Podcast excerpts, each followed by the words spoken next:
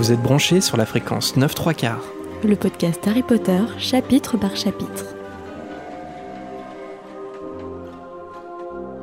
Bonjour à tous et bienvenue dans ce nouvel épisode de Fréquence 9 3 quarts. Je suis Marina. Et je suis Jérémy. Et nous allons explorer ensemble le chapitre 4 de l'école des sorciers. Avant de se lancer, merci à tous pour votre soutien et vos réactions. On citera comme euh, on en a pris l'habitude, quelques messages en fin d'émission dans la volière. Avant de commencer, d'abord j'aimerais m'excuser par avance pour ma voix qui va peut-être me faire défaut en cours d'émission. Je ne vous cache pas que le rhume est présent et ne veut pas partir. Donc désolé euh, d'avance pour, euh, pour ma voix qui a l'air un peu de muet. Voilà, T'es en train de prendre quelques petites potions magiques en ce moment pour. Voilà, c'est ça. L'un des potions magiques. Alors, euh, pour nous contacter euh, pour la volière et aussi pour prolonger l'aventure avec nous, n'hésitez pas à nous suivre sur nos réseaux euh, Facebook, Twitter ou Instagram. Et par exemple, si vous nous suivez déjà, vous avez sûrement vu ce qu'on a fait ce week-end. Et oui, on a eu la chance de rencontrer Devon Murray, qui joue Simus Finnegan. En effet, il était en dédicace à l'officine, une boutique Harry Potter à Lyon. Il a été super sympa et disponible et donc du coup il a même accepté d'enregistrer un petit message pour, pour vous, les auditeurs de l'émission. Ouais, personnellement je l'avais déjà rencontré à Deauville et il était tout aussi accessible. Donc, euh, et puis c'est un acteur, je, crois, hein, qui se déplace beaucoup. Donc s'il est présent, euh, pas très loin de chez vous, n'hésitez pas. Euh, il est très ouvert et pour faire des photos et pour discuter, il prend le temps. Donc voilà, encore une rencontre très agréable avec Devon Murray. Ouais, je pense qu'il a apprécié un peu discuter. On voyait que peut-être ça le lassait, peut-être de faire des, autographes ou des photos à la chaîne. Et ouais, il était ouvert à la discussion, c'était assez agréable. Et puis mine de rien, c'est assez fatigant pour eux. En fait, c'est ce qui. Mm. On, on, a un petit peu discuté avec lui, c'est ce qu'il nous disait. C'est quand on l'a vu, il était 16h30 à peu près. Il était depuis, je sais pas, peut-être 10h du 9h. matin. 9h. Bon bah voilà, c'est un peu long. Donc en plus, bah, les acteurs ils apprécient hein, quand, quand, on, quand on discute un petit peu avec eux. Donc voilà, donc si vous avez l'occasion, n'hésitez pas. Et nous, on espère qu'il y aura euh, d'autres euh, événements de ce genre à vous faire partager. On peut déjà vous dire qu'on a prévu une petite visite prochainement de l'exposition Lego Harry Potter, puisque c'est à Mini World à Lyon, là où on habite. Et en partenariat avec les organisateurs, on va bientôt faire gagner deux places sur Twitter. Donc restez bien connectés si comme nous vous habitez la région. Tout à fait. Bon allez, on se lance dans la suite de l'école des sorciers pour savoir enfin qui frappe à la porte de la cabane. Fin du suspense. Harry Potter à l'école des sorciers. Chapitre 4 Le gardien des clés. Alors, dans le précédent épisode, nous avions laissé Harry et les Dursley dans une cabane au milieu d'une mer agitée, et plus précisément au moment où des coups retentissent à la porte. Donc les coups retentissent à nouveau. Harry et Dudley entendent des bruits derrière eux, et c'est l'oncle Vernon qui se traîne par terre avec un fusil à la main en criant Qui est là? Je vous préviens, je suis armé Est-ce que tu peux m'applaudir pour cette euh, super euh, dans, imitation de Vernon Silencieusement dans, dans, mon esprit, je suis en train de t'applaudir. Tu, tu, fermes les yeux. Et en fait, tu t'imagines regarder le film, quoi. y est.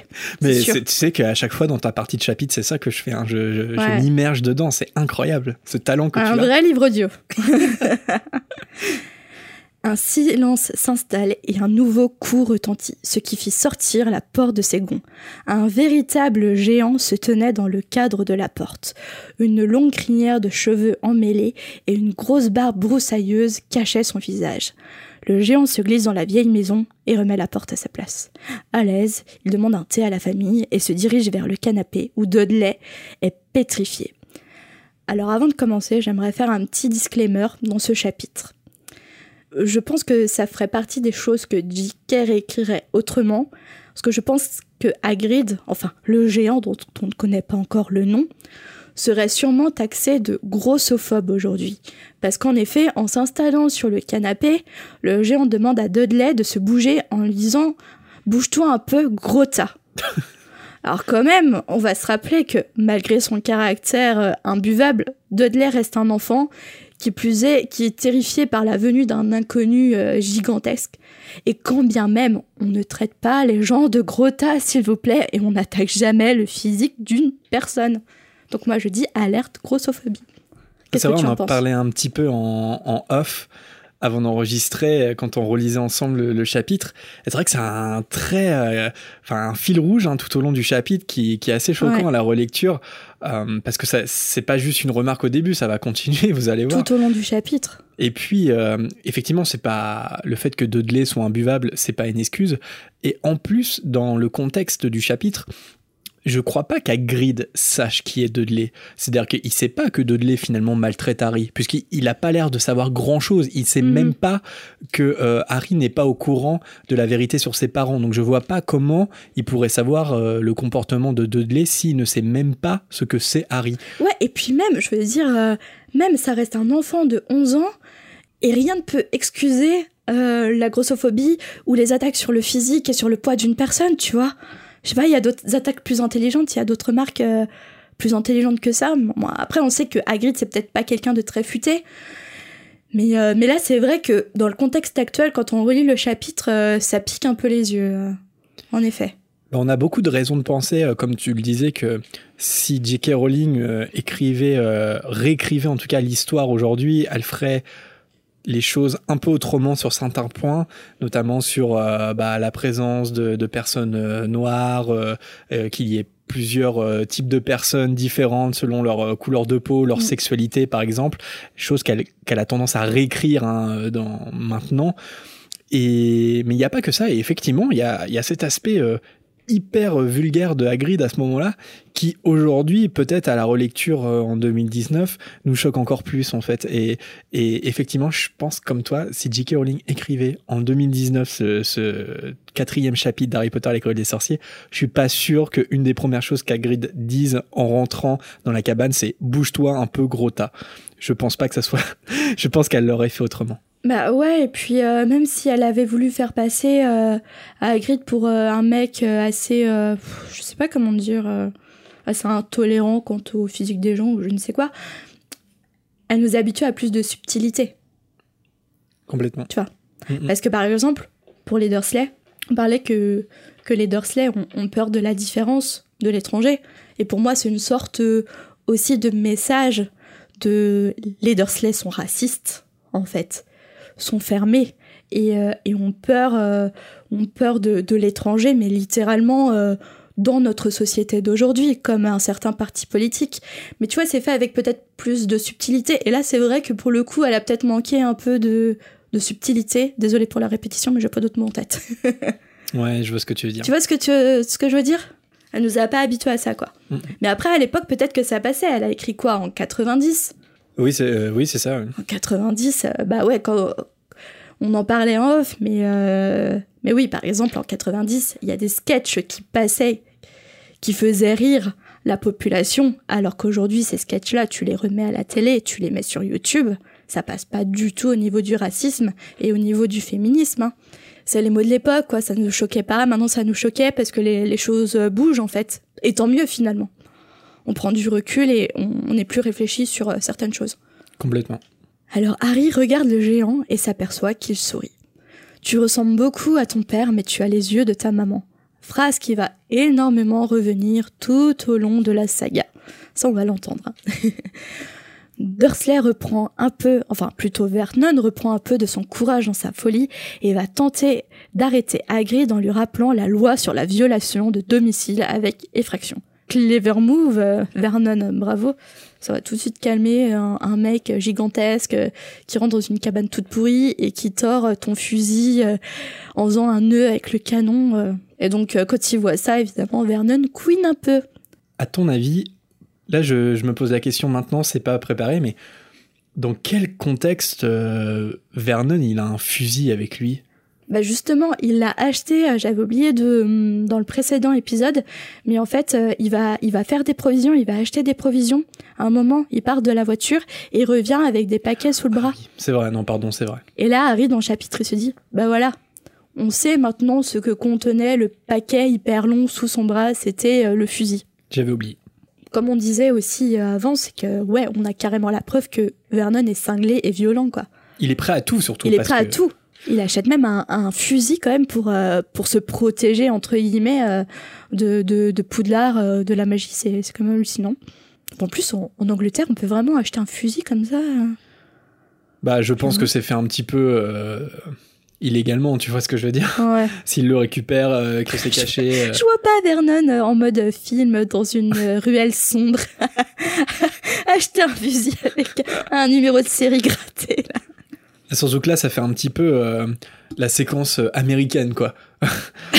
il sort un fusil sorti de nulle part, bah en comment dire au Royaume-Uni, c'est un peu comme en France. Hein. les, les, armes sont pas sont pas disponibles en claquant des doigts, quoi. Et tant mieux. Alors, on laisse de côté Vernon qui queen, et le géant souhaite un joyeux anniversaire à Harry et tire de son manteau noir une boîte en carton légèrement aplatie. Et là, on a tous dans notre esprit le merveilleux gâteau du géant. Petit aparté, il y a une très jolie pop euh, d'Agrid avec ce fameux gâteau. D'ailleurs, elle est sur ma liste, euh, ma longue liste des pop à acheter. Elle est trop chou. Tu veux dire la liste des pop à t'offrir toi, tu l'as pris comme ça, ce message? Je sais pas. Moi, j'ai rien dit. Hein. Je sais pas, Noël approche. Il n'y a pas du euh, tout Noël. Petit aparté, d'accord. Non, mais il faudrait que je me calme un peu ou j'achète une petite. Je sais pas. Il reste de la place sur l'arbre. Parce qu'elle est assez. C'est une, une pop euh, grande taille. Mm. Elle est assez mastoc. Elle est très belle. Et encore, euh, petit aparté. alors, cette fois-ci, concernant le film. dans le film, Joyeux anniversaire sur le gâteau est écrit avec une faute. Enfin, des fautes même. Alors que dans le livre, si je ne me trompe pas, c'est Joyeux anniversaire sans faute. Alors pourquoi, pourquoi ce choix-là? Pourquoi, pourquoi ce choix de, je sais pas, de marquer de, faire apparaître des fautes d'orthographe sur le gâteau euh, pour faire passer encore plus Hagrid pour un benet je, je sais pas. C'est étrange comme choix. C'est vrai que c'est discutable. Euh, surtout que oui, effectivement. Alors, je n'ai pas vérifié dans la version anglaise, mais dans la version française, il n'y a pas de faute d'orthographe, donc j'imagine que dans la version anglaise non plus. Et je pense que c'est pour appuyer le fait que Hagrid ne sait pas très bien écrire. Effectivement, dans le livre, il sait pas très bien écrire non plus parce que euh, il va dire un petit peu plus tard à, Harry qu'il ne peut pas épeler Voldemort. mais pour autant, euh, il a fait un effort et joyeux anniversaire, euh, happy birthday, il sait l'écrire quoi. Mm. Et c'est vrai que c'est le film appuie un peu, un peu trop. avec cet, cet, aspect visuel. Ouais, c'était pas nécessaire, on va dire. Donc face au gâteau, Harry lève les yeux vers le géant et pose la question qu'on se pose tous évidemment. Mais qui êtes-vous? C'est vrai, le suspense est à son comble. Je suis sûre que ça fait une semaine que vous attendez de savoir. Mais qui est ce mec qui a dégondé la porte des Dursley? Et puis, je n'ai pas du tout prononcé son nom euh, il y a cinq minutes. Alors, qui êtes-vous, cher monsieur de 3 mètres, qui vient de dégonder la porte, tordre un fusil, m'offrir un cadeau et un peu euh, bouli euh, mon cousin Alors, il se présente enfin. C'est Hagrid, gardien des clés et des lieux à Poudlard. Mhm. Il réclame à nouveau son thé ou quelque chose de plus fort. ah Hagrid voit la cheminée et se penche dans l'âtre. Quand il se relève, alors que personne n'a pu voir ce qu'il a fait, un feu ronfle dans la cheminée. Hum, qu'a-t-il fait? Il s'assoit sur le canapé et sort tout un tas d'objets qui lui permettent de pouvoir faire griller des saucisses dans l'âtre. Et une bouteille de liquide ambré qu'il avale avant de prendre le thé. Hum, Mais qu'est-ce donc ce petit liquide? Bah, petit aparté aussi, euh, mais là, sans, cette fois sans message de liste de Noël. mais euh, il me semble, j'ai pas de, notes sous les yeux, mais il me semble que justement dans l'étymologie, c'est là d'où vient son prénom Rubéus, qui veut dire euh, rougi, enfin c'est lié à la couleur rouge, et je crois que Rowling avait expliqué ça sur le fait que Hagrid a une tendance effectivement à boire beaucoup, à être alcoolique, hein, il faut dire ce qui est, et, et son visage est souvent rouge à cause de l'alcool, d'où ce prénom Rubéus, Hagrid. Mmh, ok, tout s'explique. Mais effectivement, euh, Hagrid, euh, je pense qu'on peut, euh, on peut dire sans, trop de problèmes qu'il a, qu'il a des problèmes d'alcool. Hein. Ou il aime tout simplement le bon vin, comme la bourguignonne que je suis. Bah, en fait, c'est surtout que sa consommation doit être impressionnante, tu vois. Ouais, je pense, au vu de sa taille, si on consomme la même chose, on est mort, je pense. On ah fait bah un coma éthylique euh, tout de suite. Et pouvoir pire. Oh, T'imagines tout ce qu'il boit? Alors apparemment, tout le monde observe la scène en silence, et devant les saucisses bien juteuses et légèrement brûlées, Dudley frétille. Le petit cochon. Vernon met en garde Dudley de ne surtout rien prendre de ce qu'Agrid lui donnera. Nouvelle alerte grossophobe. Hagrid lui sort quand même. Votre gros lard de fils n'a pas besoin d'engraisser davantage, Dursley, ne vous inquiétez pas. Mais la violence Franchement, je pense qu'Hagrid devrait un peu ralentir sur le fameux liquide ambré. Ça le calmerait déjà, tu vois. Je pense qu'il a déjà pris sa dose étage. je pense sur le trajet, il était déjà bien, tu vois. Non, mais en plus, euh, bah, je vais me répéter un petit peu, mais je suis pas sûr, enfin, même je suis sûr, en fait, que Hagrid ne connaît, il ne connaît pas à ce moment-là le caractère de Dudley. Et donc, c'est purement et simplement gratuit, ces, remarques sur son physique. Carrément. Hagrid donne des saucisses à Harry. C'est bien beau tout ça de, nourrir euh, Harry, mais euh, dans tout ça, on sait toujours pas pourquoi il est là. Donc Harry a la bonne idée de, de lui demander. Donc il se présente à nouveau comme le gardien des clés et des lieux à Poudlard, sans se douter un instant que Harry ne sait pas ce qu'est Poudlard. Et, il, comprend, il commence à comprendre pardon, que Harry ne sait rien du tout. Et si Harry ne connaissait pas Poudlard, comment sait-il la façon dont ses parents ont appris tout ça? Mais tout ça quoi? Mais en fait, là il se rend compte que Harry ne connaît vraiment rien du monde des sorciers, l'histoire de ses parents, et même que les sorciers, la magie existent vraiment. Donc bien évidemment, Vernon essaie d'empêcher Hagrid de révéler la vérité. On apprend alors que Dumbledore avait laissé naître pour, euh, lui et que les Dursley ont choisi de le laisser dans l'ignorance. Et ça, on l'avait compris euh, déjà avec la présentation euh, de sa famille adoptive. Et lui donne enfin la fameuse lettre. La lettre qui a rendu fou Vernon. Alors je vais vous, je vais vous lire la fameuse lettre. Collège Poudlard, école de sorcellerie. Directeur Albus Dumbledore, commandeur du Grand Ordre de Merlin. Docteur S. Sorcellerie, enchanteur en chef, Manitou suprême de la Confédération internationale des mages et sorciers. Cher Monsieur Potter, nous avons le plaisir de vous informer que vous bénéficiez d'ores et déjà d'une inscription au Collège Poudlard. Vous trouverez 6 juin la liste des ouvrages et équipements nécessaires au bon déroulement de votre scolarité. La rentrée étant fixée au 1er septembre, nous attendons votre hibou le 31 juillet au plus tard. Veuillez croire, cher monsieur Potter, en l'expression de nos sentiments distingués, Minerva McGonagall, directrice adjointe. Alors, juste pour revenir un, tout petit peu en arrière, euh, tu trouves pas ça bizarre quand même que Hagrid, il, il est pas au courant que Harry n'est pas au courant? Mmh. bah, Je me suis dit parce que Dumbledore, il sait forcément que Harry n'est pas au courant. Bah, c'est là où je me pose la question. Il a des petits oiseaux partout, euh, Dumbledore. Euh, il sait bien ce qui se passe avec Harry quand même. Bah oui, d'où l'intérêt aussi des, des, euh, des, espions, tu vois, de, de Madame, de Madame Fig qui surveille Harry. Et là, en fait, il envoie Hagrid chercher Harry et il le tient pas au courant, ou alors Dumbledore le sait pas lui-même, que Harry n'est au courant de rien. Et c'est quand même étonnant. Enfin, encore une fois, euh, la stratégie, elle est un peu bancale hein, euh, du côté de Dumbledore. Il aurait, si Dumbledore euh, le sait pas, c'est un peu de la négligence de sa part. Il aurait pu au moins checker un petit peu comment ça se passe du côté de Harry. On, le sait, hein, qui, qui surveillait Harry, mais du coup, s'il le surveillait, je pense qu'il devait se douter que Harry n'était pas au courant, que les Dursley ne lui avaient rien dit. Mm. Et dans ce cas-là, s'il le sait, pourquoi ne pas informer Hagrid avant euh, qu'il se charge de cette mission d'aller chercher Harry. Ça préparer un peu mieux à l'émission. Euh. En plus, il se doute forcément qu'il y a quelque chose qui va pas parce qu'il est quand même obligé de, chercher Harry en pleine mer, tu vois. Bah ouais. forcément, il y a un truc qui qui va pas. Il s'est pas posé la question. Bon, après on parle d'Hagrid, mais. Euh. On devrait tenir une liste de tous les moves bizarres de Dumbledore. et de rajouter ça sur la liste. On devrait noter nos questions et euh, comme ça on pourra les poser euh, quand on rencontrera J.K. Rowling. ouais, c'est la semaine prochaine d'ailleurs. on va reprendre euh, le running gag du podcast. Inventif. Petite dédicace à Anthony pour ceux qui savent. et oui, et en plus avant la lecture de la lettre, mais j'ai oublié franchement, mais je suis même pas digne de ce podcast. Mais Hagrid révèle à Harry que c'est un sorcier et c'est après qu'il donne la lettre. Désolé. Mais à pas. Alors évidemment, après cette lecture, Harry a plein de questions. Alors justement, je vous ai lu la lettre. Imaginez, euh, toi, Jérém, je vais te faire un peu participer. Non, j'aime bien que tu me vois. Alors, euh, on vous envoie euh, une lettre comme ça, il y a un géant qui débarque, on vous donne une lettre. Quelles sont vos premières questions?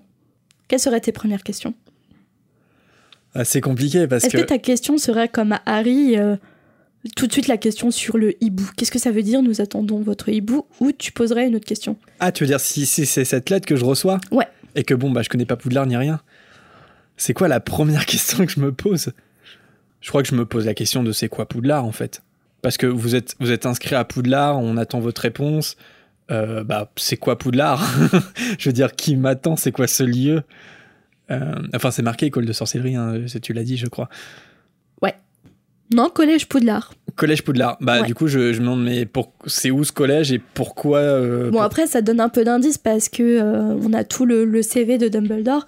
Mais justement, moi, ma première question, c'est c'est quoi un Manitou suprême? Parce que ça fait un peu secte, non? Surtout que c'est un peu ce qu'il est, hein, Dumbledore. C'est vraiment un Manitou suprême. Hein. En fait, Poudlard, c'est une secte. Je crois qu'une des Il y a des trucs dans le jus de citrouille. Je crois qu'une des premières choses que tu dis, c'est euh, c'est une blague. c'est ta première question, en fait. Ouais, c'est ça. Il y a jamais de, moi, troll et tout, en fait il y a juste des mecs drogués dans un hangar qui imaginent tout. Donc Harry pose la question à Hagrid qu'est-ce que ça veut dire? Nous attendons votre hibou. Et ça, sa question, ça fait penser à Hagrid d'envoyer justement un hibou à Dumbledore pour enfin lui dire que Harry a eu sa lettre. En plus, le pauvre hibou, non mais t'imagines, le pauvre hibou, il le sort de sa poche et tout. J'ai tout déplumé, tout ça. Oh, ça m'a fait de la peine. je pense pas qu'Agrid maltraite les animaux, hein, quand même. Euh, je suis pas sûr qu'il ait kiffé non plus le voyage avec Hagrid dans la poche. Hein. On va dire qu'il y a un, qu'il y a un sortilège qui fait que le hibou il est bien. Peut-être que sa poche en fait c'est une taille de la volière. Mmh, bien sûr. je vais appeler la péta moi. Alors Vernon s'oppose à ce que Harry suive Hagrid. Et Hagrid rétorque à Vernon euh, J'aimerais bien voir ce qu'un moldu de votre genre s'avise de l'en empêcher. Alors c'est la première fois que nous lisons le, mot moldu et nous apprenons que c'est le mot utilisé par les sorciers pour désigner les personnes qui n'ont pas de pouvoir magique. Et c'est fou quand même le phénomène de pop culture parce qu'aujourd'hui, même si t'aimes pas Harry Potter, si t'as pas suivi, t'as pas lu, t'as pas regardé les films, en fait tout le monde utilise quasiment le mot moldu quoi. Tout le monde sait ce que c'est. C'est vraiment rentré euh, dans le langage courant à Moldu. Ouais, dans les raps de Big Flo et Oli aussi, notamment. non mais c'est vrai, c'est vraiment un, mot de la pop culture. Après, Harry Potter est dans la pop culture. Mm, il y, a, il y a plein de gens qui, ils n'ont pas lu les livres, ils n'ont pas vu les films, ou alors un ou deux quand ils étaient petits, mais pourtant ils savent que Harry Potter, c'est un petit sorcier, il est dans une, école de magie, etc. Les de la cicatrice. Euh, même Hagrid. Euh, bah, par exemple, euh, récemment, on a vu euh, un, petit clin d'œil à Harry Potter dans un épisode de Big Bang Theory. Big Bang Theory qui est à fond dans la pop culture. Et on voit lors d'une fête costumée dans le magasin de BD de leurs potes un, costume d'Hagrid, tu vois, il y a, y a, tout le temps des références à Harry Potter.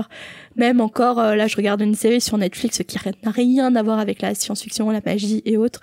Mais ils font des clins d'œil à Harry Potter, on en voit partout, quoi dans toutes les séries de, tout genre, quoi. Les références euh, de Brooklyn Nine-Nine sont plutôt bien ah senties à chaque fois. On devrait faire un épisode bonus sur les références Harry Potter dans la pop culture. ça serait intéressant. Je pense que ouais, ça peut être euh, bien fourni. Et quand même, ça doit être hyper gratifiant pour J.K. Rowling quand même d'avoir inventé un monde qui est repris partout par tout le monde. Ça doit être étourdissant, ouais. C'est pour ça qu'elle s'est toujours protégée hein, de, l'univers qu'elle avait créé, en évitant mm. les médias, en évitant tout le, tapage hein, de, du succès hein, planétaire d'Harry Potter, elle a eu raison parce que je pense que ça peut faire tourner la tête. Ouais, ouais ça a pris une énorme ampleur. Harry s'aperçoit que les Dursley étaient au courant depuis tout ce temps de son statut de sorcier. Et là, Pétunia, elle craque. Elle laisse entrevoir pour la première fois toute la jalousie et la rancœur qu'elle a après euh, Lily. Franchement, c'est fou quand même que même après la mort de Lily, qu'elle soit toujours hargneuse sur ce sujet.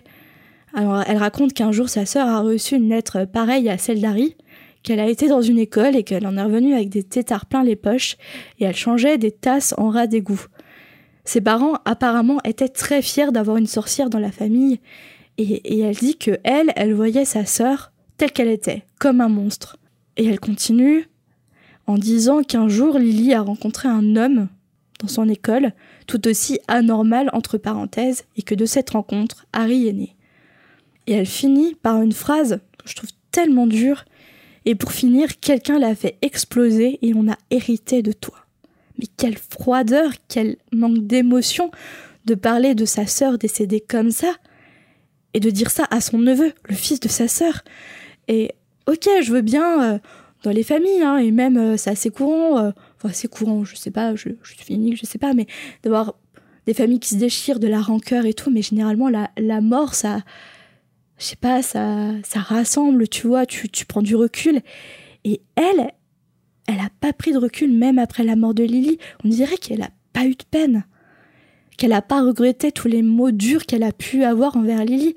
Non, elle reste à, à macérer dans, sa rage, sa, jalousie. Et euh, je trouve ça infect. Infect.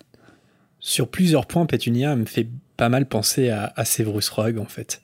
C'est-à-dire que j'ai l'impression que Rowling, elle a, elle a un intérêt pour euh, les personnages qui ont une constance dans leurs obsessions, tu vois ce que je veux dire? Mm. C'est-à-dire que Pétunia, c'est un peu une facilité de personnage aussi, d'écriture, mais Pétunia, son trait de caractère principal, c'est euh, qu'elle a de la rancœur envers sa sœur Lily.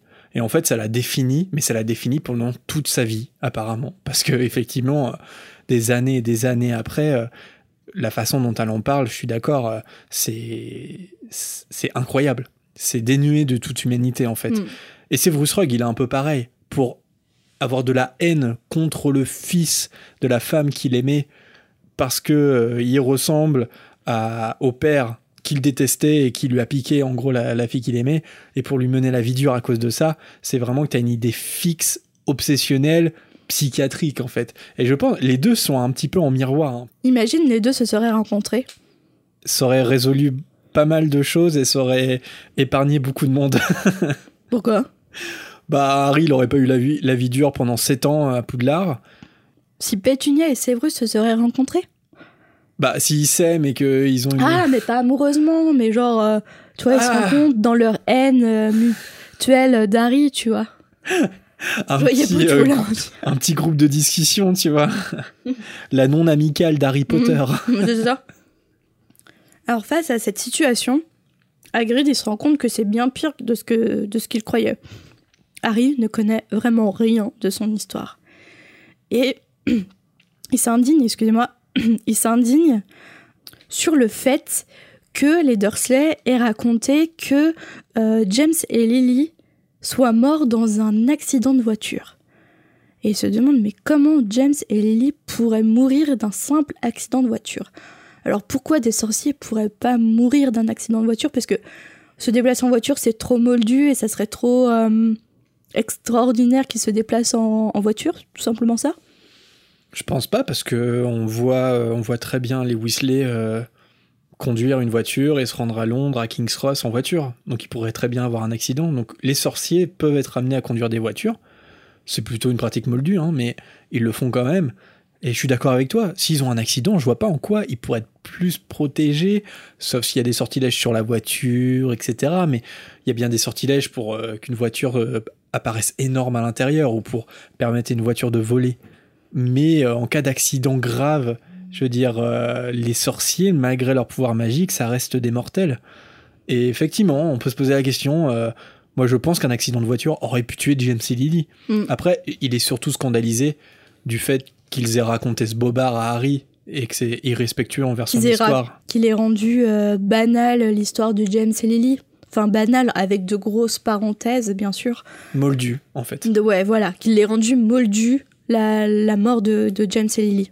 Je pense que c'est ça qui, qui l'indigne plus qu'autre chose, parce que moi je pense qu'un accident de voiture pourrait tuer des sorciers. C'est un peu bizarre notre débat, il est un peu macabre. Mais effectivement, euh, bah dites-nous, je sais pas si les auditeurs ont une opinion là-dessus ou un contre-argument. Pourquoi des sorciers ne pourraient pas mourir en accident de voiture? Euh, Moi je vois pas. Sûrement des sortilèges. Sortilèges, ouais, mais oui, c'est peut-être, euh, ouais, comme on dit, peut-être parce que, euh, voilà, l'explication de leur décès, c'est une explication trop moldue. alors que leur mort a été extraordinaire, entre guillemets. C'est, euh, ils ont été tués par un, grand mage noir dans leur rébellion contre lui, justement. Et, elle est morte en, héroïne en se sacrifiant pour son fils. Peut-être mm. que, ouais, il était choqué que, qu'il ait occulté cette partie. Mais honnêtement, là, je pense tout de suite à la Ford Anglia dans la Chambre des Secrets. On est d'accord que Harry et Ron, ils auraient pu mourir dans le sol cogneur. Bah oui. Il y a même un moment où à peu de choses près, il s'écrase contre Poudlard. Donc la voiture, elle vole. La voiture, elle a même une espèce d'intelligence. Parce que c'est elle, à la fin, qui jette les valises et tout ça. Elle pense, on a l'impression que la voiture pense par elle-même. Mais pour autant, elle évite l'accident, mais elle aurait très bien pu ne pas parvenir à éviter l'accident. Et je vois pas comment deux enfants dans une voiture qui s'écrasent à je sais pas quelle vitesse contre le château de Poudlard pourraient survivre. Il n'y a mm. pas de sortilège à mm. ce moment-là qui les protège. Hein. Je crois pas. Donc bien sûr, Harry veut savoir l'histoire de ses parents, son histoire, son histoire qui a été volée et cachée depuis si longtemps par cette terrible et pitoyable famille que sont les Dursley. Alors Hagrid commence son récit euh, en essayant de prononcer le nom de précisément celui dont on ne doit pas prononcer le nom. Mais évidemment, il peine à le faire et il explique à Harry que personne n'aime prononcer son nom encore aujourd'hui, c'est un sorcier qui a très mal tourné et dont tout le monde a encore peur. Moi, je me pose souvent la question quand même euh, en relisant les, Harry Potter. Est-ce que, encore une fois, c'est pas un peu trop appuyé cette peur du nom? Est-ce que est, qu'on est vraiment sur quelque chose de crédible? Sur euh, le fait que les sorciers, ils aient toujours un frisson quand on entend Voldemort? Appuyé euh, peut-être, mais après ça crée une petite aura de mystère, tu vois, à chaque fois. Donc non, j'aime bien cette, euh, cette façon de, de, ne pas dire le nom à cause de la peur. Mais après, tu vois, c'est il s'enfonce un peu parce que en ne disant pas son nom, il renforce le mythe et il renforce la peur. Le nom dit. Donc il se piège un peu, tu vois. C'est ce que Hermione dit notamment. Ouais, ouais. La peur d'un nom ne fait qu'accentuer la peur de la chose elle-même. Tout à fait raison. Elle a raison. Alors après, il y a un début de réponse dans les reliques de la mort, puisque au retour de, de Voldemort, enfin dans les reliques de la mort, il y a un tabou qui est mis sur son nom. C'est un sortilège qui permet de détecter automatiquement un sorcier qui va prononcer Voldemort pour que des mange-morts arrivent et en gros euh, règlent son compte. Et, et en fait, ça permet un peu d'expliquer ça parce que à l'époque, a priori, je sais plus si c'est euh, noir sur blanc dans les livres, mais on peut imaginer en tout cas, si c'est pas euh, écrit noir sur blanc, que c'était le cas à l'époque du règne euh, mm. à l'âge d'or hein, de Voldemort, et que la peur du nom vient aussi du fait que si tu prononçais le nom, tu risquais de voir les mange-morts arriver devant ta porte, je pense.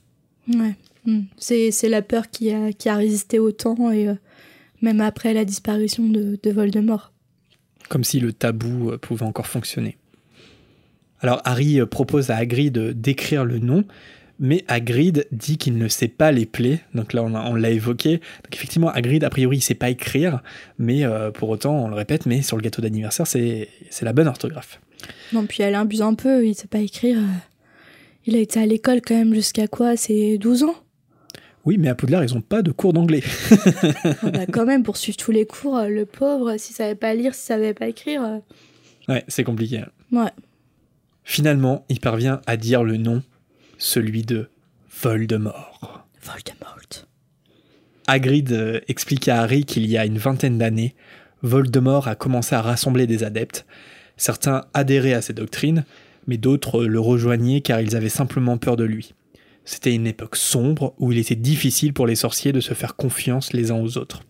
Alors ceux qui tentaient de résister à Voldemort étaient souvent assassinés, le seul endroit vraiment sécurisé selon Hagrid, c'était Poudlard, car Dumbledore était le seul sorcier qui pouvait faire peur à Voldemort. Mais, mais on est d'accord que quand elle parle de la période sombre, de, de la délation, tu penses que pour J.K., c'est une euh, référence au nazisme? Ouais, je pense. Euh, c'est une, c'est une métaphore qui a, qui, qui, a beaucoup été faite, effectivement, que elle, elle emprunte euh, une imagerie, nazie. notre histoire mm. pour, euh, pour faire passer certains messages euh, dans cette saga. Oui, et puis euh, la doctrine du sang pur, mm. fait directement écho à la Shoah. Ça, il y a, eu beaucoup d'articles publiés là-dessus, mais c'est vrai que dans l'imagerie, dans les idées, les doctrines invoquées par Voldemort, il y a évidemment le spectre de Hitler euh, sur, tous les, sur tous les plans. Contrairement un peu à Grindelwald, hein, le nouveau méchant de la nouvelle saga, qui là est dans un versant peut-être un peu plus politique et justement peut-être plus actuel.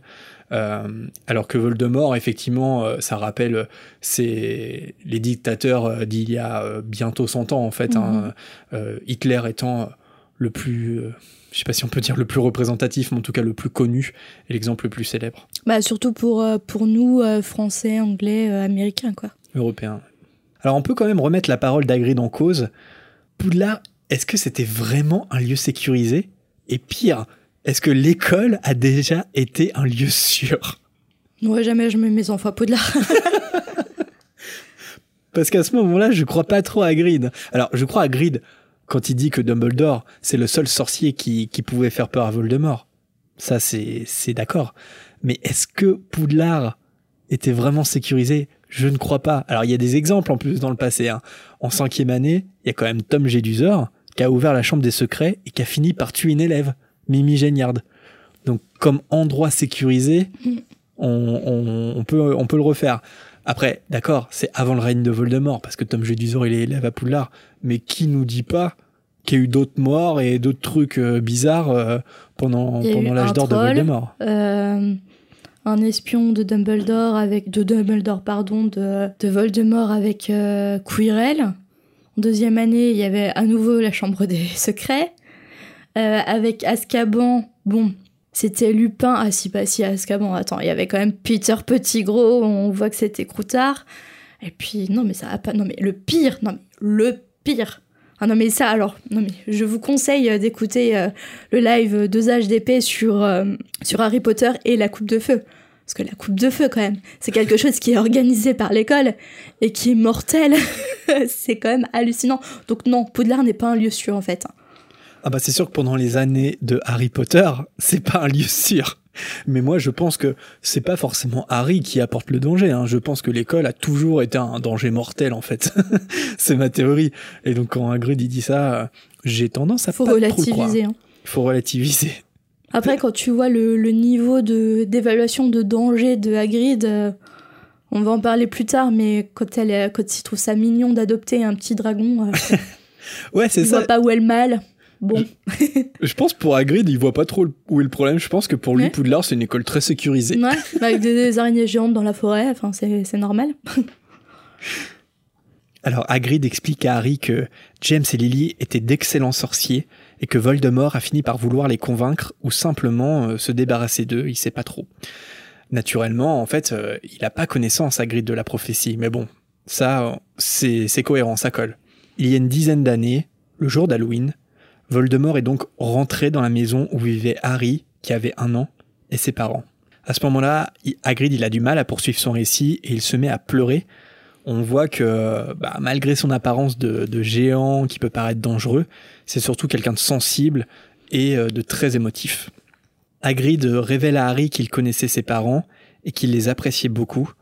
Voldemort, eh bien, il les a tués froidement tous les deux. Le mystère qui fait de Harry quelqu'un de célèbre dans le monde des sorciers, c'est que précisément Voldemort a tenté ensuite de le tuer aussi, Harry, sans y parvenir. Ce qui fait de lui le seul à avoir vaincu Voldemort, même bébé, alors que le mage noir, euh, eh ben, il a supprimé certains des plus grands sorciers de l'époque. Alors, petite digression euh, encyclopédique euh, que je vous propose, puisqu'à ce moment-là, c'est intéressant, Hagrid, il fait mention de trois familles de sorciers, de, grands sorciers euh, qui n'ont pas pu résister à Voldemort. Donc la première famille qu'il cite sont les McKinnon. Alors on sait, on sait peu de choses sur eux. Dans la coupe de feu, Karkaroff accusera Traverse. Je sais jamais comment le dire parce que en anglais c'est Travers, mais comment tu le dis toi en français Tu le dis Travers? Traverse. Traverse, ok. Donc Karkaroff, euh, il accuse Traverse d'être impliqué dans les meurtres euh, de cette famille.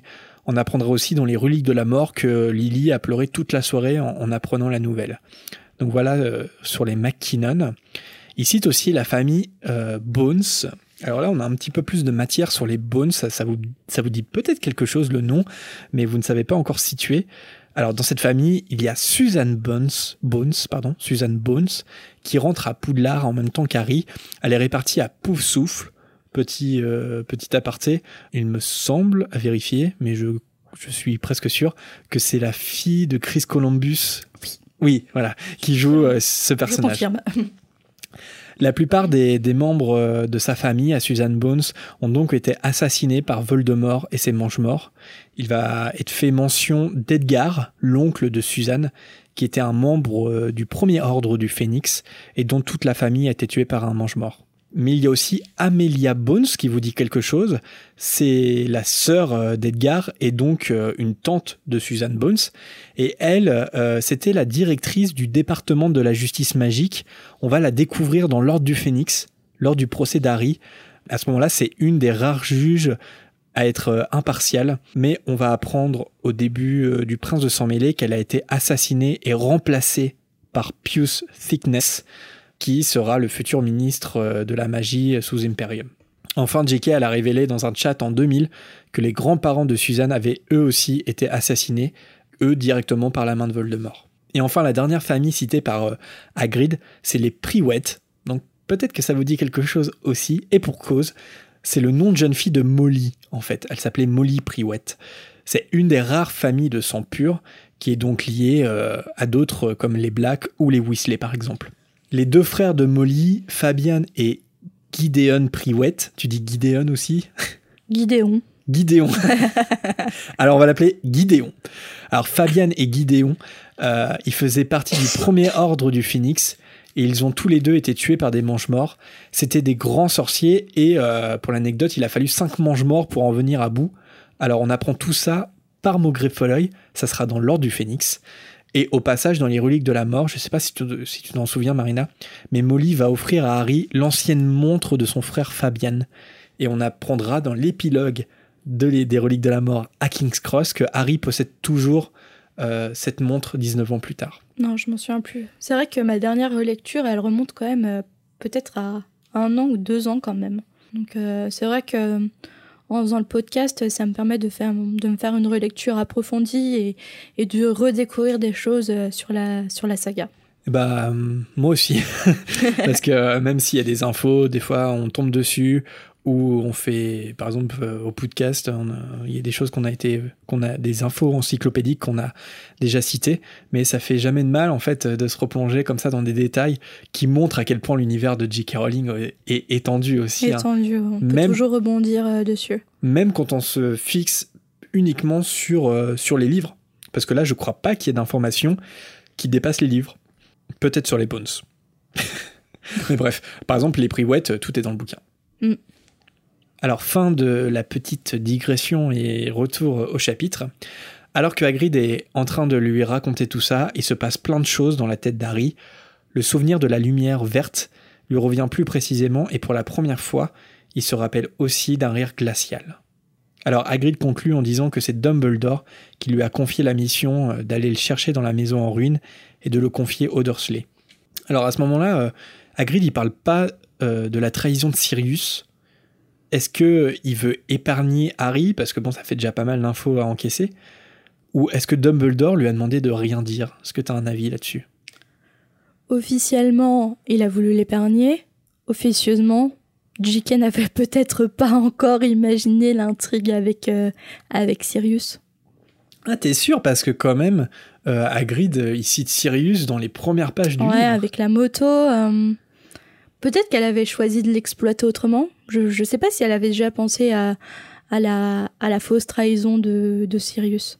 Moi, j'ai tendance à penser que si, tellement euh, il y a d'éléments dans l'école des sorciers qui font écho à ce qui va se passer ensuite. Par exemple, euh, dans ce chapitre, à ce moment-là, Hagrid, il, dit déjà qu'il a, été renvoyé en troisième année, etc. Donc c'est sûr que toute la storyline sur euh, euh Tom Jedusor, qui l'a qui l'a dénoncé, euh, qui a ouvert la chambre des secrets, tout ça, c'est prévu, c'est déjà mis en place dans l'école des sorciers. Et je pense qu'elle voit jusqu'au 3 facilement. Je pense que Sirius Black, tout ça, c'est déjà en place, c'est déjà dans un beau petit tableau. Et c'est pour ça que Hagrid le cite euh, dès le départ. De toute façon, ça aurait fait too much au niveau information. Ouais, alors euh, t'es un sorcier, tu vas aller dans un, collège de sorciers avec le grand Magneto suprême. Euh, tes parents, ils ont été tués par un mage noir.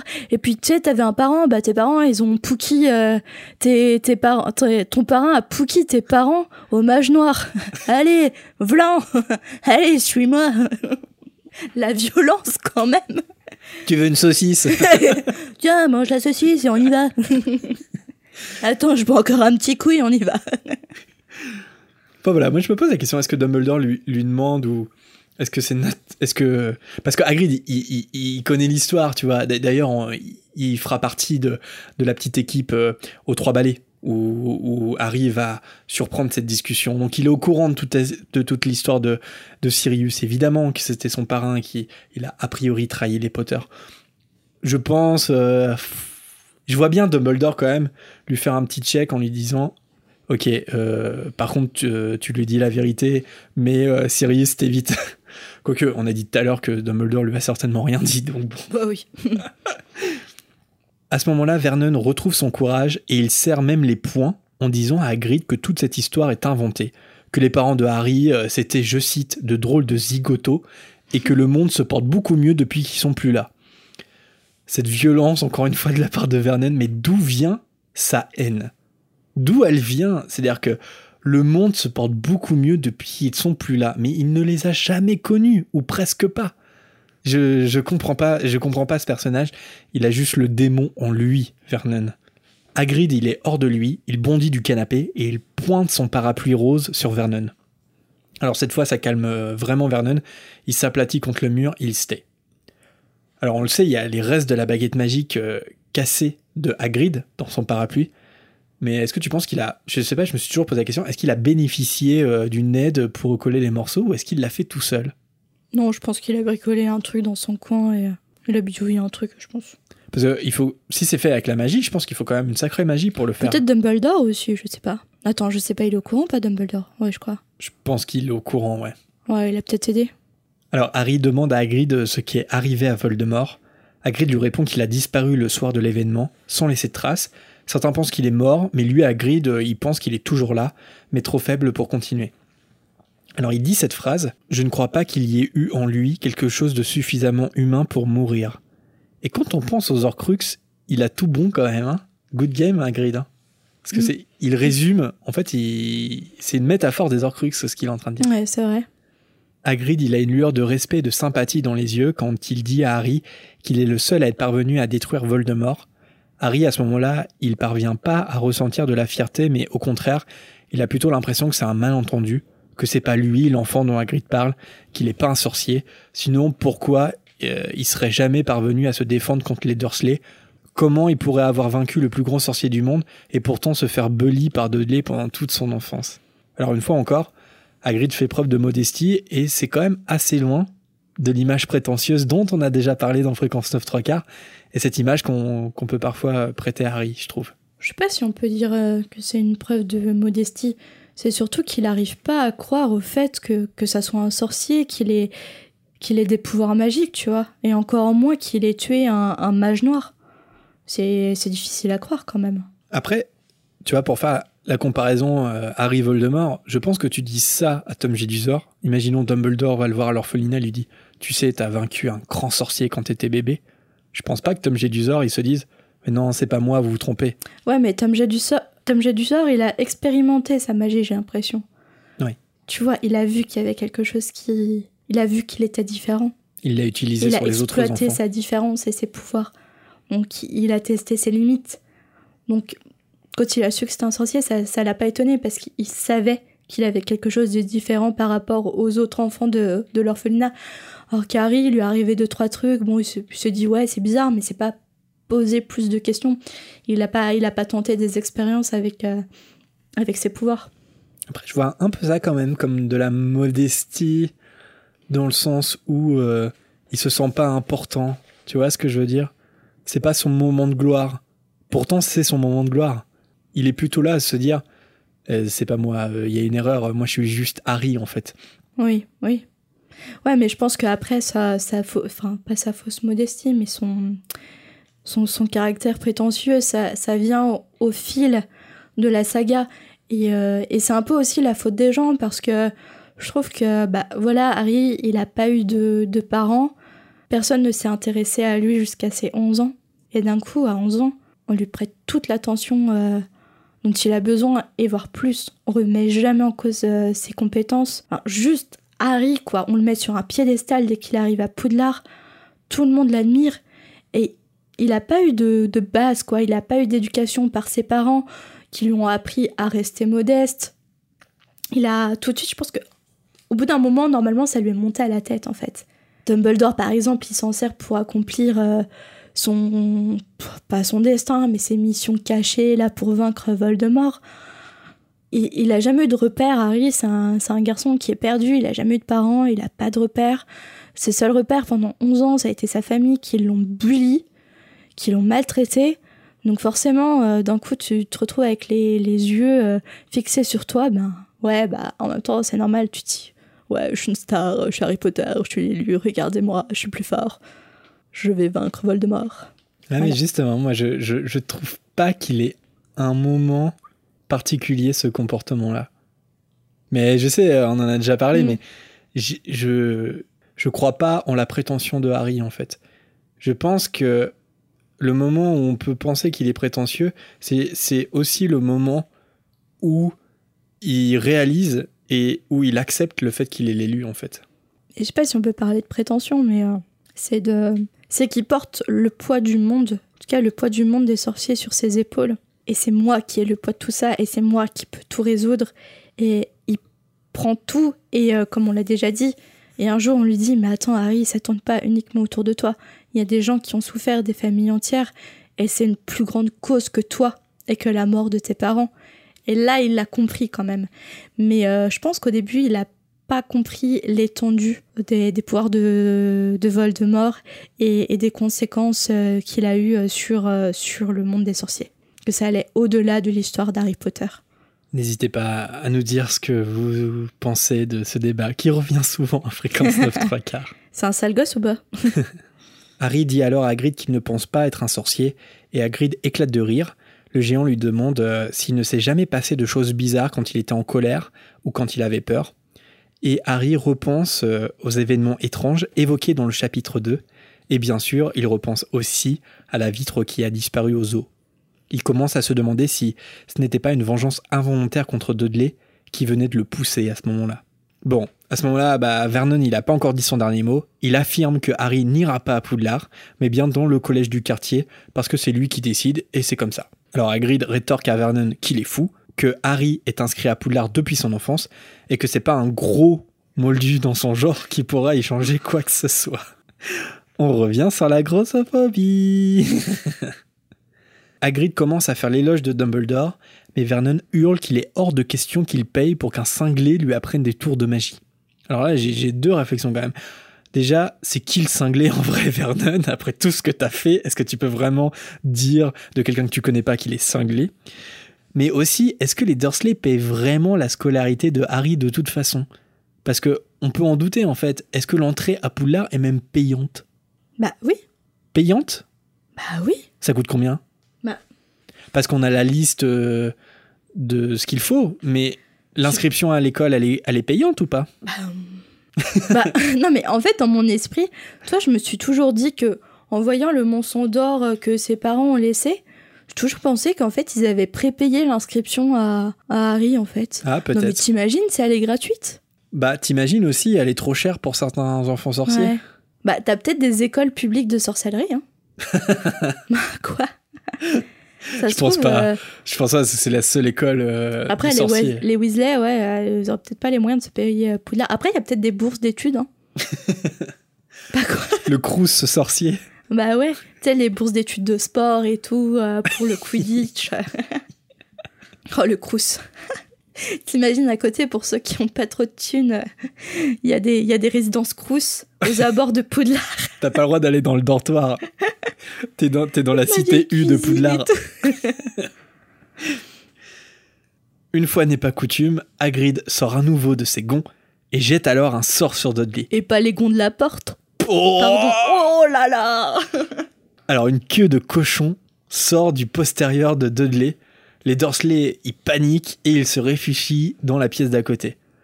Alors, petite réflexion quand même, dans le film, Hagrid, il surprend à ce moment-là Dudley qui est en train de se goinfrer avec le gâteau qu'il a offert à Harry. Ce qui peut expliquer en fait le geste d'énervement de Hagrid, qui est hors de lui. Mais dans le livre, rappelez-vous que euh, ça ne se déroule pas comme ça. Dans le livre, Dudley, il fait rien du tout. Et on peut se demander, est-ce que le geste là, le sortilège qu'il lui lance, est-ce que c'est pas complètement gratuit? Pourquoi Dudley? Pourquoi pas Vernon? Ouais, c'est gratuit, c'est humiliant. Euh, il continue à s'acharner sur le pauvre gamin de 11 ans. c'est. Ouais, c'est vrai. Ouais, dans le film, tu vois, il se goinfre et tout. Bon, se goinfrer, cochon, et même, même, euh, ouais, avec du recul, euh, ouais, c'est humiliant, mais après, quand t'es enfant, tu rigoles à ça, mais. Mais c'est un peu comme toute la toutes euh, les remarques euh, euh, grossophobes de Hagrid. C'est-à-dire qu'on a l'impression que c'est surtout pour faire rire les enfants. Ça fait rire les enfants, tu mm. vois. Gros tas, la queue de cochon, tu vois, c'est, c'est de l'ordre du gag enfantin. Mais on le sait, Harry Potter, c'est pas une saga pour les enfants. En tout cas, ça commence comme une saga pour les enfants, mais ça s'oriente vers complètement autre chose. gag, euh, je sais pas, bon, ça m'est jamais arrivé, mais dans la cour de récré, je pense que tes camarades t'insultent de gros tas. Je sais pas si tu le prends pour. Euh, je pense plutôt à la queue de cochon, tu Comme un gag, quoi. Ouais. La queue de cochon, ils l'ont fait enlever à l'hôpital. Mais mm. comment ils ont expliqué ça à l'hôpital Comment ils je, je, sais que dans les urgences, je vous conseille de lire euh, certains articles sur ça. Je sais que dans les urgences, ils trouvent des choses bizarres à des endroits bizarres très intéressant ces articles-là, mais une queue de cochon. Enfin, je sais pas, une expérience qui a mal tourné euh, sur un enfant de 11 ans, comment on peut expliquer ça? Et encore une fois, euh, euh, c'est géré par les Dursley, ils vont dans un hôpital, tout ça, mais est-ce qu'il aurait mieux pas fallu que Hagrid admettre euh, qu'il a débordé et que il a fait cette erreur là et que ça soit pris euh, par Sainte Mangouste ils auraient fait ça en 2-2 un petit oubliette et on n'en parle plus. Mm. alors que là il fait rien. C'est genre il, il, il, les laissera le lendemain matin et euh, des... en gros démerde-toi avec la queue de cochon quoi. Quelle erreur Hagrid il ressent quand même un peu de culpabilité. Comme souvent dans ce tome il va réfléchir après avoir agi c'est les fameux euh, j'aurais pas dû dire ça, j'aurais pas dû dire ça. il précise quand même que son sort n'a pas marché, car il voulait changer complètement Dudley en cochon, mais je cite, il n'y avait pas grand chose de plus à faire. Cette vulgarité incroyable. Bref. Détail intéressant aussi, Hagrid demande à Harry de ne rien dire sur ce petit incident, car il n'est pas censé utiliser la magie, et on l'a juste autorisé à s'en servir un peu pour la mission. Alors pour répondre à la curiosité euh, d'Harry, Hagrid révèle qu'il a lui aussi été élève à Poudlard, mais qu'il a été renvoyé en troisième année, comme on l'a dit tout à l'heure, et qu'on lui a cassé sa baguette en deux. Mais que Dumbledore lui a permis de rester comme garde-chasse, d'où euh, la reconnaissance et le respect que Hagrid porte pour lui. Mais quand Harry lui demande pourquoi on l'a renvoyé, Hagrid il évite le sujet et il dit euh, qu'il est temps de dormir car une longue journée les attend demain. Entre ce mystère qui sera révélé dans la Chambre des Secrets et toutes ces révélations sur son histoire, Harry trouve peu à peu le sommeil, l'esprit plein de questions et de rêves. Enveloppé dans l'énorme manteau noir d'Hagrid, l'image peut rappeler celle du bébé qui, onze ans plus tôt, était déjà voué à un destin hors du commun, sans même le savoir.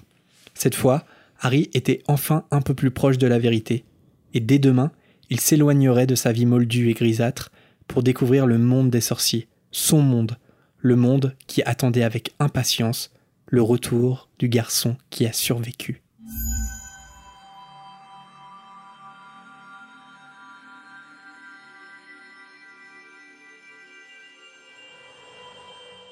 Et voilà pour ce chapitre 4. Merci Jérémy. De rien. Même pas un merci Marina. Merci Marina. Merci Marina, de rien. merci. Regarde, tous les, tous les auditeurs te le disent. Merci Marina, merci Marina, merci Marina. Et nous voilà au moment où nous allons renommer le chapitre avec plus ou moins de succès. Alors euh, toi, Jérémy, euh, comment as-tu euh, renommé ce chapitre? Alors, j'aurais renommé le chapitre Harry Potter à l'école des sorciers, chapitre 4, Un pas de géant vers la vérité. Ouh Alors moi, j'avoue que j'ai oublié de le préparer. Euh, j'ai pas trop d'idées. Euh, voilà, je fais ma confession. Donc, euh, Harry Potter à l'école des sorciers, chapitre 4. Allez, Hagrid, il est un peu abusé, il est un peu nuisant. Harry Potter à l'école des sorciers, chapitre 4, la nuisance d'Hagrid. Tu le fais vraiment en freestyle ou tout est préparé, tout est écrit? Non, vraiment en freestyle. Je ne mens pas à nos auditeurs, enfin, monsieur. Ah là n'hésitez pas si vous, avez, si vous avez une idée, si vous êtes inspiré sur euh, ce chapitre 4, à nous dire vous aussi comment euh, vous auriez euh, renommé le chapitre, que ça soit sérieux ou pas. On adore les petites bêtises aussi. Alors, chose promise, chose due, c'est maintenant le temps de la volière où on cite certains de vos messages.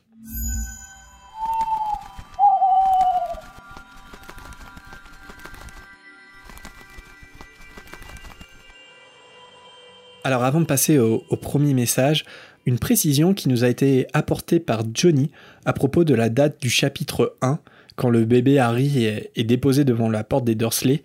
Le meurtre de Lily et de James se déroule bien euh, dans la nuit du 31 et donc Harry est déposé le soir du 1er novembre. Je crois que c'est moi qui ai fait l'erreur parce que c'est toi qui te posais la question Marina. Puis finalement j'ai dit que tout se passait le 31. J'ai pas trop bien réfléchi. Effectivement, le meurtre de Lily et James, c'est sûr que c'est dans la nuit du 31 et donc naturellement ça se passe le jour d'après. Euh. Et donc finalement, vous avez Tu avais... Je sais pas, tu avais quoi? J'avais raison Je sais pas, c'est toi qui le dis. mais oui, t'avais raison. Enfin, je sais pas si Alors là, alors, je pense que Jérémy va pas pouvoir me le faire, mais si quelqu'un peut me couper ce petit moment où Jérémy, tu avais raison, et je le mettrai peut-être en sonnerie de portable ou quelque chose comme ça, où je ressortirai à l'occasion. Tu avais raison, tu avais raison. Ah bah non, parce qu'après, ça va se retourner contre moi. Si vous saviez à quel point c'est dans l'inverse. dans la vraie vie, à quel point Marina déteste dire tu avais raison. Moi, j'ai pas trop de problème avec ça en réalité. Moi, je vois pas de quoi tu parles. Hein. Alors, on est très très heureux pour la première fois dans Fréquence 9 3 quarts de diffuser un hibou sonore d'un premier auditeur qui s'est lancé, qui s'appelle Rémi, et donc on écoute tout de suite son message. Salut Jérémy et Marina, merci beaucoup pour votre émission. Elle permet de se replonger dans l'univers d'Harry Potter et ben vous savez qu'en tant que Potterhead, c'est ce dont on a besoin. Donc merci. J'avais une petite question qui me trotte dans la tête depuis un bout de temps. Comment ça se fait que dans les films, la baguette d'Harry change complètement entre Harry Potter 2 et Harry Potter 3 Est-ce que c'est un choix seulement artistique ou est-ce qu'il y a une vraie raison? Genre moi je me suis imaginé que la baguette évolue en même temps que son maître, ça explique donc son changement d'apparence. Vous en pensez quoi? Merci pour votre réponse et à plus Merci Rémi pour euh, ton message. Alors effectivement, euh, c'est intéressant ta, ta, théorie que la baguette pourrait changer euh, en fonction du sorcier. Après, dans la réalité des films et de la façon dont ils sont faits, c'est juste que tout l'univers visuel et graphique d'Harry Potter a été rematricé à partir du prisonnier d'Azkaban. Et donc, toutes les baguettes, pas, pas juste celles d'Harry, mais toutes les baguettes ont été créées à partir du prisonnier d'Azkaban, c'est-à-dire toutes celles qui qui ont duré jusqu'à la fin des films et puis qui sont commercialisées un petit peu partout sont les baguettes à partir du prisonnier d'Azkaban parce que si on fait attention dans les deux premiers films de Chris Columbus euh, les baguettes des personnages sont pas vraiment distinctives euh, c'est un peu toutes les mêmes. Il y a des différences mais c'est pas du tout celles euh, qui vont durer entre le 3 et le dernier film mais je trouverais ça intéressant que la baguette évolue en fonction du comportement du sorcier. Ouais, par contre, l'idée. Euh, Une sorte de, reflet du, comportement, de l'âme, euh, de l'esprit. Ça serait hyper intéressant. Donc, euh, on va se dire comme Rémi et occulter le fait qu'ils ont tout refait, l'univers, et pas seulement les baguettes, il y a aussi les costumes, les décors, comment c'est entreposé. La cabane de Hagrid, je pense que ça a échappé à personne, qu'elle a bougé sur des mètres et des mètres, et qu'il y a un pont qui est apparu d'un seul coup à Poudlard, le pont suspendu. Euh, voilà, tout ça a été repensé à partir du d'Azkaban, ce qui explique la différence des baguettes. Mais ça, c'est l'explication, on va dire, rationnelle. Dans l'univers sorcier, l'idée, euh, ton idée, Rémi, elle est intéressante, carrément. Mais en tout cas, je voulais remercier Rémi de, de s'être lancé avec euh, le message vocal. C'est vrai que ça, ça, fait super plaisir parce que, bon, bah, vous, vous connaissez nos voix, vous nous avez déjà vus en, photo et c'est vrai que ça fait plaisir de, vous entendre et, de savoir euh, qui, euh, qui écoute nos podcasts parce que c'est vrai, on commence à, avoir le nombre d'écoutes et, c'est vraiment bizarre de se dire que tant de gens nous écoutent et euh, c'est toujours sympa de savoir qui vous êtes, entendre vos voix. Donc n'hésitez pas à vous lancer vraiment. c'est vraiment avec beaucoup de plaisir qu'on les écoute et, qu'on les passe à l'antenne. Voilà, merci encore. Si l'initiative de Rémi euh, vous donne envie de vous lancer aussi, n'hésitez pas à le faire. Un court message audio euh, comme il a fait euh, sur votre téléphone, vous vous enregistrez, la qualité est, correcte, il n'y a pas de souci, et on diffusera vos messages avec plaisir. Alors maintenant, c'est un message de Jay Hughes, Hughes pardon, excuse-moi par avance. Alors il nous dit On voit que les Dursley ont voulu brider les pouvoirs d'Harry, qu'ils ne les utilisent pas, mais donc pourquoi Harry n'est pas devenu un obscurus? C'est pour obscurus, pardon. C'est pourtant le schéma qu'on nous expose dans les animaux fantastiques, et c'est un peu ce qui s'est passé avec Croyance. Donc cela aurait pu arriver avec Harry, non? Alors déjà, euh, c'est quoi les animaux fantastiques? C'est un peu mon enfant maudit. Non, non, je plaisante. Alors, pour sa question, JK, elle a répondu à cette interrogation euh, à l'occasion, euh, pas d'une interview, mais elle avait fait une sorte de blog en 2016 qu'elle a arrêté de, fournir depuis. Mais elle avait dit qu'un obscurus se développe sous des conditions très particulières. Un traumatisme associé à l'utilisation de la magie, une haine rentrée dans sa propre magie, de sa propre magie, et une tentative consciente de l'arrêter. Encore le traumatisme, comme on avait dit en off, euh, ça peut être euh, appliqué à Harry par rapport au, bridage des, Dursley, mais euh, les deux autres caractéristiques, en tout cas, ne, correspondent pas à, Harry et à son rapport à la magie. Et ça correspond tout à fait au personnage de croyance dans les animaux fantastiques. tout colle. Et peut-être d'Ariana Dumbledore. à voir. il aurait fallu que l'enfance de Harry soit assez différente, pas mal différente quand même, pour qu'il puisse développer un Obscurus euh, sous ces conditions. Prochain message de Brittany, qui est un petit peu long, mais on a décidé de le citer. Elle nous dit Hello Marina et Jérémy, je me permets ce petit message en réaction à la question posée dans le second podcast. Pourquoi n'a-t-on pas vu Peter Pettigrew bien avant sur la carte du maraudeur? Ma théorie risque de ne pas être très claire, mais la voici.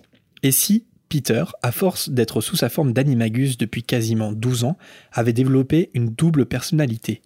En somme, il aurait la personnalité de Croutard et celle de Peter, vous me suivez? Il aurait été logique que sur la carte, seul le nom de la personnalité qu'il incarne s'affiche. Étant resté Croutard pendant des années, le nom de Peter ne s'affiche donc pas pendant les deux premières années d'Harry et Ron à Poudlard. Par contre, dès lors que Lupin débarque, la, personnalité pardon, de Peter se réveille face à son vieil ami, voire au pluriel vu que Sirius est revenu dans les parages. Son histoire, son passé ressurgit pour donner retour à la personnalité de Peter. Après tout, que sait-on sur les risques de rester sous sa forme d'animagus trop longtemps? Oublie-t-on notre humanité? Cette question, je me la pose, étant donné les réflexes de rongeur qu'a Peter lorsqu'il redevient humain. N'oublions pas non plus que Peter était un maraudeur et connaissait l'existence de la carte étant proche des Weasley, il sait pertinemment que Fred et George l'ont en leur possession. Il connaît donc sûrement cette faille et l'a même peut-être expérimentée depuis bien longtemps. Bah, c'est un peu comme Rémi, en fait, euh, je trouve la théorie intéressante et ça serait cool que ça soit ça. Et il n'y a pas de. Je ne crois pas qu'il y ait de contre-argument à ça, si ce n'est le fait quand même qu'on nous dit souvent que la carte ne ment jamais. Après, dans la théorie de Brittany, ce qui est intéressant, c'est qu'il n'y a pas, ce serait pas vraiment un mensonge. Ce serait que s'il y a une double personnalité et que que de verre oublie qu'il était un sorcier et qu'il ne devient qu'un rat, il ne devient que que de verre. Et effectivement, que de verre, ça n'évoque rien pour Harry, Ron ou les jumeaux. En vérité, je, je pense pas que les sortilèges qui entourent la carte du maraudeur soient aussi sophistiqués. Je pense que la carte quand tu es un animagus, ça va montrer ton prénom et ton nom de sorcier en fait. Ça ne, c'est un peu comme euh, les capes d'invisibilité. Ça marche pas les capes d'invisibilité. Tu, tu es sur la carte. Et ben je pense que ta forme d'animagus, c'est pareil. Après, ce qui est intéressant dans ce que dit Brittany, c'est et là je pense où elle a raison et c'est un peu dur de, de poser un contre-argument à ça, c'est que quand pendant des années et des années tu as été sous ta forme d'animagus, je pense qu'effectivement tu tu perds certains traits de ton humanité en fait.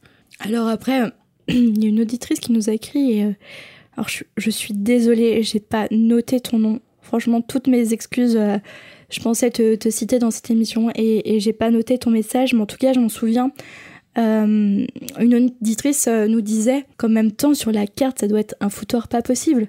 Parce qu'avec tous les gens présents à Poudlard, tu ne peux pas voir tout le monde. Donc elle suggérait qu'il y ait un sortilège de une sorte de sortilège de filtre en fait pour voir uniquement les, gens qui nous intéressent et peut-être que Croutard euh, a été filtré ou, Peter Pettigrew du coup euh, a été filtré euh, parce que parce que les, les personnes utilisant la carte n'étaient pas intéressées par, par Peter ou, ou Croutard. Ou tout simplement, il y a tellement de noms finalement ça comme un grand ouais ça grouille c'est ouais. Bah, d'ailleurs nous on, l'a elle est juste au-dessus de l'armoire. Ouais. et c'est vrai qu'elle est très belle mais on peut se poser la question comment tous les noms des élèves de Poudlard et des profs peuvent rentrer? Par contre elle est très belle. Elle est très jolie. Et maintenant nous passons au message de Peter Ponson alors euh, dans son dans son message on vous place le contexte Damien euh, lit pour la première fois l'école des sorciers à sa fille de 5 ans. Damien étant son véritable prénom moldu. Il a modifié un petit passage euh, pendant la lecture qu'il a, qu'il a fait à sa fille de 5 ans. Et ce passage, c'est lors de l'ouverture des cadeaux de Noël. J.K. n'essaye pas du tout de cacher le fait que les cadeaux soient offerts par les parents et amis. Je comprends que le mythe du Père Noël n'est pas à sa place dans l'univers d'HP, mais elle aurait pu se passer de dire ouvertement que c'était la famille qui offrait les cadeaux. S'il y avait eu des jeunes lecteurs un peu crédules, il se peut que la lecture d'Harry Potter fût pour eux une révélation sur le mensonge du Papa Noël. Et vous, pensez-vous que certains lecteurs ont appris la vérité sur le Père Noël à cause d'HP Alors moi, je vais faire une petite révélation. Euh, j'ai cru au Père Noël assez tard. Je lui ai dit hier, hein, c'était compliqué.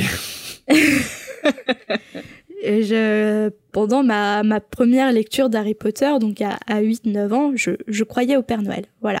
Mais, je vous rassure, euh, l'année d'après, euh, j'ai appris toute la vérité.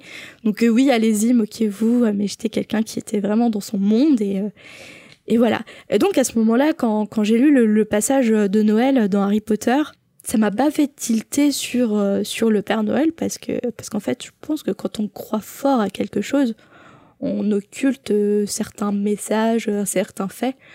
je sais pas ce que je me suis dit à ce moment-là. Je me suis peut-être dit, ah oh, bah alors le Père Noël a, a déposé les cadeaux chez les Weasley. Les Weasley ont transporté par magie les cadeaux à Poudlard ou un truc comme ça peut-être que j'ai passé sans, sans, me poser plus de questions, euh, parce que j'étais quand même assez jeune à ma première lecture d'Harry Potter, donc euh, on lit pas entre les lignes, on cherche pas plus loin de, de ce qui est écrit généralement à, à 8 ans.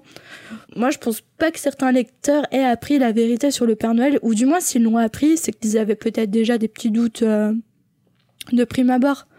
Mais, mais voilà, c'était un instant confession sur la vie de Marina. Mais surtout, toi, ton, ton avantage, euh, si on peut dire, c'est que tu es quand même passé à, travers les, mailles du filet, à, travers les filtres, notamment les cours de récréation à l'école, ça c'est assez rapidement quand même, euh, la plupart du temps que le Père Noël n'existe pas, où le doute euh, devient très présent. Et Harry Potter à l'école des sorciers est certes un livre pour enfants, mais bon, pour le lire tout seul, donc... il faut être averti. Il faut être averti, mais surtout je pense qu'on a 7-8 ans, quelque chose comme ça, et c'est l'âge à peu près où on sait que le Père Noël n'existe plus. Alors après, euh, Damien, dans son message, il, nous précise que, comme il lit l'histoire à sa fille, qui a 5 ans, il a modifié en fait euh, sa lecture euh, au moment de ce passage. Mm. Et effectivement, c'est peut-être c'est un bon conseil, je pense, qui, qui donne si jamais vous vouliez lire Harry Potter à, à des enfants, ça peut être intéressant effectivement de d'appréhender ce passage et de modifier de modifier la lecture pour ne pas euh, poser des questions qui n'ont pas lieu d'être à ce moment-là. Et enfin, un dernier message d'Alizé qui nous dit Encore une belle émission, je suis en train de relire La Coupe de Feu, et je me disais, vu que les champions sont dispensés d'examen, ils passent pas leurs aspics, pas de diplôme du coup, c'est pas un peu bizarre Bizarre à Poudlard Ouais, je pense que on n'est pas assez après à Poudlard. Hein.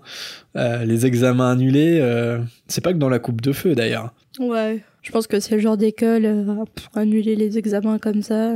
Mais ils l'ont déjà fait de toute façon, non Vous y arrivez Ou ils les ont retardés Il me semble dans la chambre des secrets, les examens ont été annulés. Ouais, il me semble. À la fin. Donc je pense pas que dans la coupe de feu, ça soit la première fois. Et ça peut poser question sur les bus et les aspics. C'est-à-dire que, est-ce que du coup, ça fait des générations d'élèves qui sont dans l'année pauvre? Parce que du coup, t'as pas de diplôme cette année-là. Est-ce que tu es obligé de redoubler? Je sais pas. Franchement, Poudlard, euh, et il y a encore plein de questions sur Poudlard encore aujourd'hui. pas juste sur la sécurité. Enfin voilà, merci pour vos messages. N'hésitez pas, comme Rémi, à nous envoyer des petits hiboux sonores. C'est trop chouette d'écouter euh, vos voix et on prendra beaucoup de plaisir à, les diffuser éventuellement à l'antenne. Et si on ne vous répond pas, ne vous inquiétez pas, on va peut-être vous citer plus tard. Ou, euh, ou alors on vous répond par mail, euh, un petit peu de patience si on ne l'a pas encore fait. Merci à tous en tout cas de nous avoir écoutés. On espère que cette émission vous a plu et n'hésitez pas à réagir. Et on se retrouve la semaine prochaine pour un nouveau chapitre. Et en attendant, on reste connecté sur les réseaux moldus. À bientôt Bisous, salut